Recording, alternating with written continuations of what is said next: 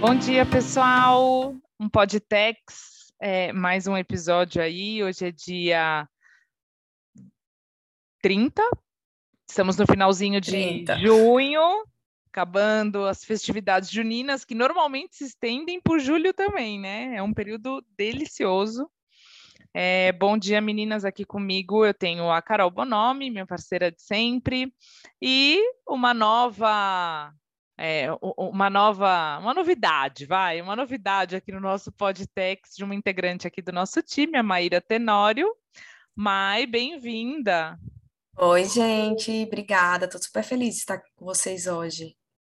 Bem-vinda, Mai. A gente também está muito feliz de ter aqui. Somos aqui as meninas do tributário. Algumas das. Né? Algumas das, das, passamos né? em várias. E a Mai vai arrasar hoje, tenho certeza. Diretamente da praia, né, Mai? Pois é, né, gente? Diretamente de Maceió, só que não na praia. Trancada no ah, escritório, né? Mas já ajuda a vista, né? Já ajuda, já ajuda. Já é algo. Boa, meninas. Aqui hoje a gente vai tratar de três temas. É, a gente ficou aí um, alguns diazinhos aí sem algum episódio, mas de volta, a gente vai falar das últimas novidades, né? A Maia, ela trouxe um tema que é super importante, a transação federal, né, em nível federal, que é da Lei 14.375, que saiu agora em 2022. A gente vai falar também do decreto número 11.090, de 2022 também, que exclui da base de cálculo do, do, do imposto de importação, né, do valor aduaneiro, o custo da capatazia, que também bombou aí na mídia e tal, a Carol vai comentar um pouco sobre isso. E eu vou fazer alguns comentários também bem rápidos aí sobre a IN 2091, a Instrução Normativa da Receita Federal, que ela fala dos procedimentos de arrolamento, medida cautelar fiscal. Vou contar aí um pouquinho para vocês a nossa percepção do que alterou ou não, né? É... Bom, vamos lá então, Má, pode começar. Vamos lá, gente. Esse tema é super bacana. Eu, particularmente, sou entusiasta, assim, de transação, negócio jurídico processual tudo que você falar sobre é, é, negociação de débitos é comigo mesmo, porque eu amo falar sobre esse tema, acho que é uma, uma via e uma possibilidade ainda muito pouco aproveitada aqui no Brasil, né? A, gente pode até levar esse pensamento para arbitragem tributária, né? Que eu espero que logo mais seja uma possibilidade também por aqui.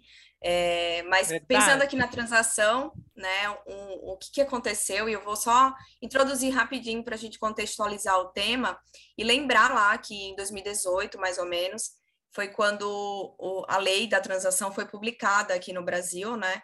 Já existia uma previsão legal no Código Tributário Nacional, né? Muito antiga, inclusive, mas ninguém falava sobre o assunto, nem o legislador editava normativo, e aquilo ficava esquecido, né? Na, na, para os contribuintes aquilo dali não era uma possibilidade. Em 2018 veio uma lei, né, que é a 13.988, instituindo de fato é, uma modalidade de negociação de débitos, né, débitos federais, se vou chamar aqui de maneira genérica, porque não são somente débitos tributários, né, existem os débitos tributários e não tributários, ou seja, débitos com outras autarquias que são administrados depois pela Procuradoria da Fazenda, também podem ser negociados. E o que, que é legal, né, dessa, dessa lei? Essa lei, ela permite que a gente negocie débitos com a Procuradoria, é, ou com a própria Receita Federal, vou falar um pouquinho sobre isso também, é, e traga aí alguns benefícios, né, de redução de multa, redução de juros. Obviamente, existe um critério de análise que a Procuradoria e a Receita Federal fazem, de acordo com o nível de recuperabilidade desses débitos, para dosar quanto que eles dão de desconto ou não sobre é, eventuais cobranças. Mas é uma possibilidade super bacana, existe um, um espaço para negociação, né? Quando a gente fala de transações que são chamadas de transações individuais, ou seja, tanto o fisco quanto o contribuinte pode propor isso daí. E também tem as transações por adesão, que eu imagino quem acompanha o tema deve ouvir falar muito, né? Vira e mexe sai uma novidade na época do Covid, né? A gente teve várias é, é, notícias informando que a gente teve transação excepcional, transação extraordinária. isso ainda está rolando, está em vigor, são aquelas chamadas transações por adesão, que é exatamente o que a gente pensa sobre um contrato de adesão. Você vai lá, aperta o botão, fala que você quer negociar e a partir dali você não, não escolhe o que, que você quer ou não, né? Você simplesmente aceita o que o fisco te, te impõe. E a transação aqui do que a gente vai falar hoje, que é muito legal, gente, assim, a Lei 14.375, ela foi publicada no dia 22, e ela promoveu umas alterações super relevantes na, na Lei da Transação, é, e é sobre isso que eu quero comentar com vocês, porque, assim, muda muita coisa na negociação dos débitos. É, é, importante que todo mundo saiba né, quais são as possibilidades e os benefícios que a lei traz, porque é importante quando a gente senta à mesa com a procuradoria trabalhar com, óbvio, com muito, muita boa fé, mas pensando naquilo que a lei te permite fazer, né? De dar o desconto máximo que você conseguir, de obter todos os benefícios que são possíveis. Então, o que, que eles trouxeram de novo que é muito relevante? a gente pode utilizar o prejuízo fiscal e a base de cálculo negativa, ou seja, os créditos que são oriundos né, de prejuízo fiscal e base de cálculo negativa, para abater débitos, ou seja, isso é muito relevante, porque no fim das contas. Foi o auge, né? O auge, todo mundo assim. Assim, né? É tipo aquele, aquela big news que você tipo, precisa de fato. É, ver, vamos ver o que, que vai acontecer, né? Na prática, e na prática, sim, todo mundo sabe como funciona, publicou a lei, e agora? Né? Quem que vai usar, como vai ser, vamos ver como é que vai rolar. E aí existe um limite, né? Eles falam assim: olha, você pode utilizar esse prejuízo até o limite de 70% do saldo remanescente. Como que isso funciona? Eu aplico os descontos e depois eu né, negocio aí como que eu vou utilizar essas possibilidades de, seja, seja pagamento, seja entradas, né, parcelamento que digo, seja a utilização de prejuízo fiscal e base de cálculo negativa. É, uma coisa muito bacana também, que não era uma então, possibilidade cada um, ainda. Ma, então cada um desses aspectos são negociados, né? São. Então, tanto o pagamento à vista, obviamente, dentro dos limites, tanto o pagamento, a parcela que você vai dar à vista, o que você vai utilizar de prejuízo, quantas parcelas você vai querer, né? Parcelar o seu débito, se vai incluir um parcelamento ou não, às vezes. Exato. Às vezes não tem, às vezes você não precisa de um parcelamento. Então, todas essas, essas possibilidades da transação, né, são negociadas são negociadas, elas não são excludentes entre elas, isso é muito bacana. Então, por isso que eu sempre falo, eu falo, gente, vamos, eu sou muito otimista, né, gente? Então, assim, quando eu vou, eu, o pessoal até brinca, nossa, você é muito positiva. De fato, você tem que tentar tudo, depois o não você já tem, né? A gente precisa trabalhar com todas essas possibilidades e elas são, e é, é um leque muito grande, né? Quando a gente lê a lei da transação, de fato, você vê é, é, muitas vias de negociação que são possíveis. Óbvio que a Procuradoria sempre analisa, ela sempre tem o critério dela, as regras internas que eles utilizam para dar ou não certos benefícios. Então, assim, veio lá a possibilidade de usar o prejuízo fiscal. Ok, o que, que a gente tem de novo mais que é super bacana? Utilização é, da transação para negociar débitos que estejam na Receita Federal. O que, que acontecia antes? Antes a gente só podia negociar de forma individual os débitos que estavam inscritos em dívida ativa. Quais são esses débitos? Né? Débitos que a Procuradoria já está é, é, tratando, né? são débitos que estão sob a responsabilidade da Procuradoria e que provavelmente logo mais viram uma execução fiscal, né? uma forma mais gravosa de cobrança. Na Receita Federal, a gente tem débitos que ainda estão em trâmite administrativo, sob a competência da Receita, e que ainda não tem, por exemplo, é, encargos de 10%, que são os encargos que a Procuradoria cobra logo que inscreve o, débito em dívida. Então, isso é muito bacana, porque abre um leque de possibilidades para a gente já resolver certas questões. Se o contribuinte, por exemplo, quer negociar esse débito, ele não precisa mais esperar esse débito ser inscrito, né? Ele pode ir lá na, na, junto à Receita Federal negociar esse débito. O parênteses é, já existia a possibilidade de se fazer transação por adesão com a Receita Federal, é, já existia, por exemplo, saiu recentemente a do ágil, né, que tá todo mundo, todo mundo comentou também, que é, é uma, era uma questão de contencioso administrativo muito, relativo, muito relevante, já existia a transação de pequeno valor, e outras que eles podem ir publicando de acordo com, com, com os critérios que eles estabeleçam, mas esse, o fato de poder negociar de forma individual é muito bacana. A gente tem também uma outra novidade, que é assim, ampliar o desconto máximo das dívidas, porque existe uma limitação, né, como a Dani até já comentou agora, então assim, eles ampliaram o desconto máximo do valor total dos créditos que podem ser negociados, o que na prática quer dizer que eles aumentaram de 50% para 65%. Pensando sempre nas negociações em gerais, tá? Em geral, tá, gente? Porque existem, tipo, uhum. negociações para débitos em recuperação judicial, que é um pouco diferente. Pensando sempre nos débitos tributários, não tributários. Esses descontos, Ma, esses descontos são para juros, multa ou principal esse, também? Esse que aumentou, esse que aumentou, na verdade, é a limitação de, do desconto máximo computado juros, multa e o, e o crédito principal, para dizer assim, olha, você sempre reduz juros, juros e multa, mas se a minha redução de juros e multa ela ultrapassar o limite de 65% né, do valor do crédito, eu não posso te dar todo esse desconto que você quer sobre juros e multa, tá? Então, ele, eles aumentaram o, a, a, o teto do desconto máximo, né, que seria aplicado sobre o crédito negociado. E também ampliaram o prazo de negociação, tá? Antes era de 84 meses e agora a gente tem 120 meses, né, para conseguir, às vezes, colocar até uma moratória, né? Você coloca um prazo alongado de moratória, depois você começa a pagar o débito, isso também é uma possibilidade, tá? Muito bom. E a última novidade para fechar, muito, tem mais muito uma, pontos, é, muita né? informação, né, gente? Se eu estiver falando rápido aqui, vocês me avisam. Perdão da dívida, gente. Isso é uma coisa muito bacana.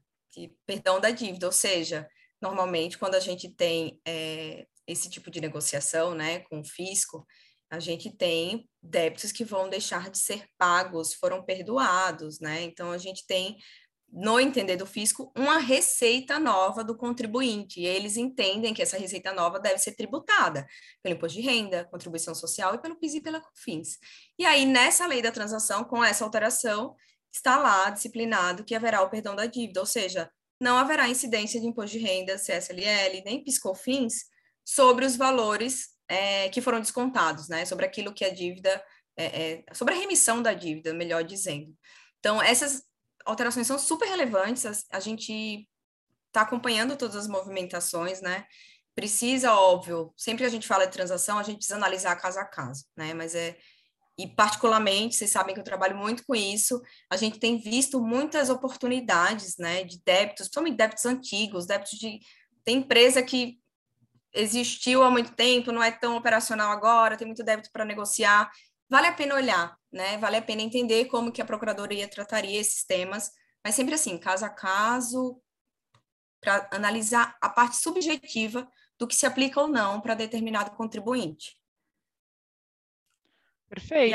vai. É, é, é, é, análise do passivo como um todo, né? A gente tem aí um, a gente tem tido aí alguns programas de transação bem interessantes, a gente tem outros né, a, a, todo momento aí no âmbito também estadual, municipal, e tudo tem que ser analisado como, eh, não individualmente, né, ah, saiu uma transação aqui, vou sair correndo, vou, vou aderir, porque posso usar o prejuízo fiscal, e o, de, e, e, e, o seu resto do passivo, né? E, e todo o é. passivo, é. e, os seus impostos correntes, né? Você tem quitado, você não tem quitado, é, como que está a sua situação como um todo, né? Essa avaliação é muito é muito importante antes de é, entrar com qualquer transação, né? Ai, perfeito, Dani. Eu acho também uma coisa que eu fiquei é, animada aí também, que eu sou uma pessoa que ainda crê que as coisas vão ficar boas, né? Assim, essa relação difícil que contribuinte, é que a gente vem falando muito de reforma, né? reforma tributária, reforma administrativa, vamos reformar o CTN, a questão de processual. Eu acho que realmente a gente precisa, né, é, reformar alguns pontos aí, mas eu acho que tem coisas que a gente já consegue fazer agora. Então, essa transação com débitos não inscritos já é um grande passo, né? Você não precisa mais esperar ser inscrito é, para conseguir transacionar. E eu, quando era estagiária, uns anos aí da PGFN, vi isso daí, né? Eu via contribuintes indo lá falar com os procuradores, poxa, mas eu quero pagar. Eu fiquei sabendo que está tá tendo uma transação, é procurador, mas o crédito não está inscrito, tem que esperar ainda. E é um limbo que você tem aí, né? Sendo que se a gente olhar para o direito privado, né? Se você está, ah, tô devendo, tô com uma dívida, né? Um crédito numa um banco, numa loja, você consegue quitar, você não precisa chegar na fase executória, né? Expropriar um bem, você consegue negociar.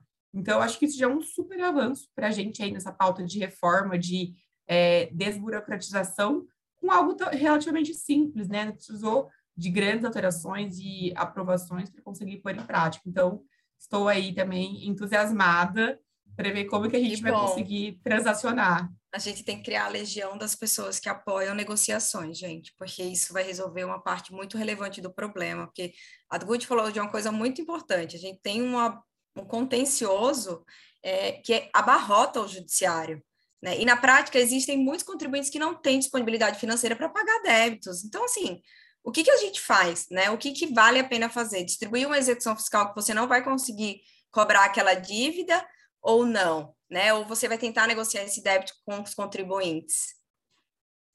É isso. Muito, muito bom, vai. Para um, não esquecer, vai, Dani. É, esse esse vai. daí ainda, né, sei lá, vamos esperar um pouquinho. Publicou a lei, Verdade. mas a gente espera ainda que a Procuradoria Receita, elas sempre editam nos normativos, né, para disciplinar como isso daí vai ser aplicado no, no, nos órgãos. Então, os próximos novidades, próximos passos é entender como que a Procuradoria e a Receita irão se manifestar sobre esse tema, tá bom? Tá ótimo, Mai, obrigada. Era, eu estava eu tava com essa dúvida também. É, muito bom. Próximo tema, então, Carol. Capatazia. O que, que, rolou? Gente. Continuando aí os temas good vibes, que a gente está com temas positivos hoje. É, a gente teve um decreto, né, que excluiu da base de cálculo do imposto de importação o valor aduaneiro, né, que seria os gastos incorridos em território brasileiro de, de, e destacados os custos de transporte. Em resumo, capatazia. E por que, que isso é muito legal, assim, né, para as empresas que operam nesse setor? É, porque a gente teve anos aí de disputas travadas, né, em todos os tribunais sobre essa questão. Capatazia integra ou não, integra? coloco isso na minha base de cálculo ou não coloco? E, especialmente no STJ, né, a gente teve o tema que foi julgado e que ele entendeu que a capatazia integraria o valor aduaneiro e a base de cálculo do imposto de importação, né? Foi o tema repetitivo 1014. E aí, quando o STJ é, julgou isso, né, na, na forma de repetitivo, a discussão meio que morreu, né? Falou assim, é, em, em, palavras práticas, e todo mundo, todos os contribuintes tá, estavam inseridos. Então, esse decreto que saiu agora, que alterou né, o artigo 77 do, do decreto 6.759 de 2009, é uma vitória muito grande para o contribuinte, principalmente nessa questão de crise que a gente está, né? Que a gente importa muita coisa. É, o Brasil tem uma, uma grande, grandes operações de importação e isso aumenta o custo, né? Porque se você coloca esse custo de transporte na base de cálculo do, do imposto de importação, você aumenta o seu valor de imposto de importação e isso é repassado para o consumidor final. Então, eu acho que fazendo parte desse projeto de a gente alavancar a economia do país, reduzir os custos do, do produto para o consumidor final, foi um ganho muito bom, não só para os contribuintes, mas também é, para todo mundo, né, para o país inteiro, que todos nós, em alguma medida, somos consumidores finais de algum produto que depende de importação. E aí, queria também pegar aí, fazer um. jogar aqui um temperinho é, sobre a questão do ICMS, porque aí os contribuintes falaram, beleza, né? Então, tem um decreto aqui que tem imposto de importação, eu posso excluir. E os outros tributos? PIS, COFINS, IPI, ICMS, né? o que eu faço, né? Então, é, não vou ser aqui ousada de dar alguma, alguma sentença, porque depende da análise do caso concreto, de cada contribuinte, etc. Mas é algo que nossos ouvintes aí têm que ficar de olho, a depender do Estado, a depender do posicionamento da, da, da sua Cefaz, você consegue aí ter uma margem também para os outros tributos, né? Então, dá para fazer um estudo legal e entender como que fica a sua base de cálculo agora da operação geral, não só do imposto de importação, mas também dos outros tributos incidentes, né? A gente já teve clientes nos, nos procurando para entender se indiretamente ou diretamente vai ter alguma redução aí. Então, fica a dica para a galera, para os nossos ouvintes aí que operam com aduana, ficar de olho é, e fazer um estudo legal sobre toda a base de cálculo de todos os tributos. Excelente. A Mike, é, a, a Mike é... É, é especialista na aduana, hein, Mike? É. Não, gente, assim, o que eu já sofri por conta dessas discussões de capatazia, ai, é, é, dava até dó, né? Porque a gente ganhava todas no judiciário e de repente o STJ mudou de posição, né? Então, foi feio. E no fim, quando a gente fala do decreto que veio, ele está se adequando aos padrões internacionais. É, é o GAT, simples né? assim. É, é simples quanto. Aí você vê, Ai. precisou todo mundo ficar discutindo anos a fio para ir depois vir o decreto e resolver o problema. Ainda bem que veio, né? Como a Gudi uhum. falou. Ainda Mas foi o casaco, tira o casaco, põe casaco. É. coloca na base, não coloca na base. Mas eu acho que vai trazer um impacto legal, como assim, já existia, né? Um, um, todo mundo que acompanhava essa matéria já tinha mais ou menos aí o, os custos que isso trazia para a operação. É, tirando esses valores do valor aduaneiro, a gente com certeza tem aí, óbvio, olhando cada caso a caso, né, as legislações do, dos estados também que tratam do ICMS, mas é natural que a gente tenha uma adaptação, né, da, da dos normativos em geral, para contemplar essa alteração que é tão relevante. Bom? Claro, até, inclusive, aí já puxando um gancho para o tema que eu vou, que eu vou falar, a Receita Federal soltou duas instruções normativas, né, aí nos últimos dias, uma delas a 2090 e a outra 2091. A 2090 já contempla essas alterações do decreto 11.090. 11.090, 2090, gente, é muito número, tá? Quem quiser depois pode só mandar um e-mailzinho ali no podtex, arroba asbz.com.br que a gente manda toda a legislação, tá? Não tem problema. É, mas a, a Receita Federal, inclusive, já soltou um normativo né, falando de, de controle do valor aduaneiro, de mercadorias importadas, resultado né, de trabalho de revisão, simplificação, consolidação dos atos normativos, e aí já incluiu a questão da exclusão do, do, do custo da capatazia do, da, da base de cálculo. Então, a Receita Federal já já está alinhadinha ali. Tiveram outras alterações, né, né com, complementos aí nessa instrução normativa que valem também serem olhados aí individualmente. Mas aí já passando para o tema que eu trouxe, que é a instrução normativa 2091, essa instrução ela fala de um tema completamente diferente, né, que é a, o arrolamento de bens e a medida cautelar fiscal. Tá? Ela revoga a IN anterior, que, salvo melhor, é a 1565, que era de 2015, que era a instrução normativa anterior, que falava do arrolamento de bens e da medida cautelar fiscal, que para quem ainda, de repente, nunca ouviu falar, são dois instrumentos, né, utilizados para é, evitar que algum contribuinte que tenha uma dívida muito grande, que supere alguns parâmetros aí, né, do seu patrimônio, então, olha o patrimônio daquela pessoa jurídica, daquela pessoa física, ultrapassou 30%, passou de 2 milhões a dívida tributária, a, entram esses instrumentos aí, né, aí a depender da situação em concreto, o rolamento de bens é algo estritamente administrativo, é, junto da Receita Federal, né? Então é o contribuinte com a Receita Federal. Receita Federal é, lavra o arrolamento de bens e com isso você começa a ter seus bens é, impossibilitados de serem uh, alienados, você não pode fazer nada. Se você for fazer alguma coisa, você tem que avisar a Receita Federal. Eles, eles fazem isso com bens imóveis, automóveis, intangíveis, enfim. É, só que não é uma penhora em si, não é um bloqueio em si, é um controle realmente, né? Por isso que é, é, é mais no âmbito administrativo. Já a medida cautelar fiscal, ela é no âmbito judicial, ela também tem o, alguns requisitos, tem algumas questões, inclusive mais graves aí, que é, que ensejam né, a, o, o ajuizamento dessa, dessa medida cautelar fiscal, e, por exemplo, se você não, se você não faz o arrolamento de bens corretamente junto da Receita Federal, pode ensejar também a medida cautelar fiscal. Então, enfim, são instrumentos para grandes, esses grandes devedores. É, essa instrução normativa, ela revoga a IN anterior, Mas, assim, numa primeira leitura, gente, é, é, é uma atualização, tem alguns parâmetros novos de cálculo aí do, do valor do bem a ser analisado. Então, ah, qual, qual, qual a valoração que a gente faz sobre determinado bem? É, essa instrução normativa nova ela traz alguns parâmetros a mais, com mais detalhes e tal.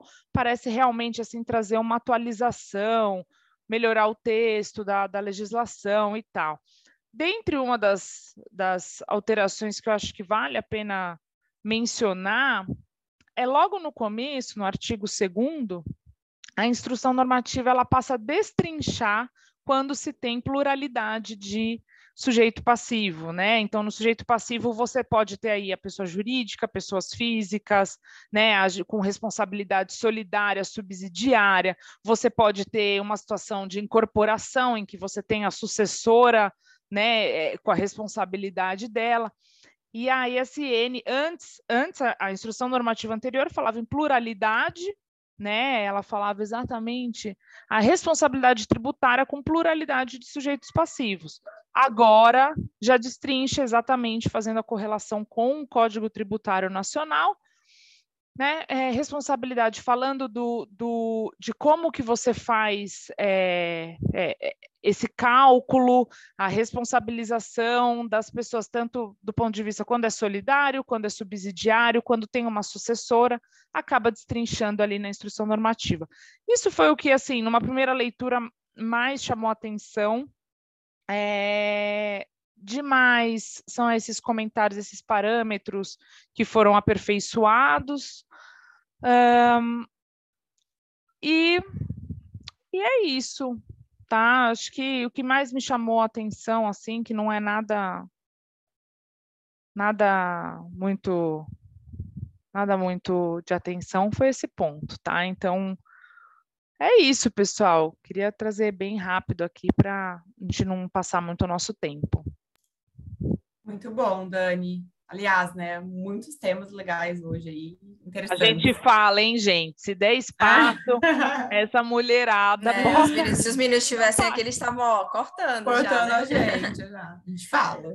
Exato. Não, então, tá muito bom. bacana mesmo, viu? Muito bacana mesmo. Muito é, obrigada. Assim, a impressão que eu tenho, gente, é que a gente está evoluindo, né? Então, nem todo dia são boas notícias, mas pelo menos hoje aqui eu acho que a gente tem informações positivas para trazer. Alto astral. Alto astral, aqui, ó. É isso. Tá bom, então, pessoal. Mai, muito obrigada. Apareça mais vezes, sempre que você Aparecerei. quiser trazer um tema. Você deu uma aula aqui. A Mai é maravilhosa, gente. Ela é. ensina tudo aqui pra gente. Obrigada, gente. Adorei. E até a próxima, pessoal. Carol, beijo. Um prazer. Beijo, gente. Até mais, gente. Um beijo. tchau. tchau.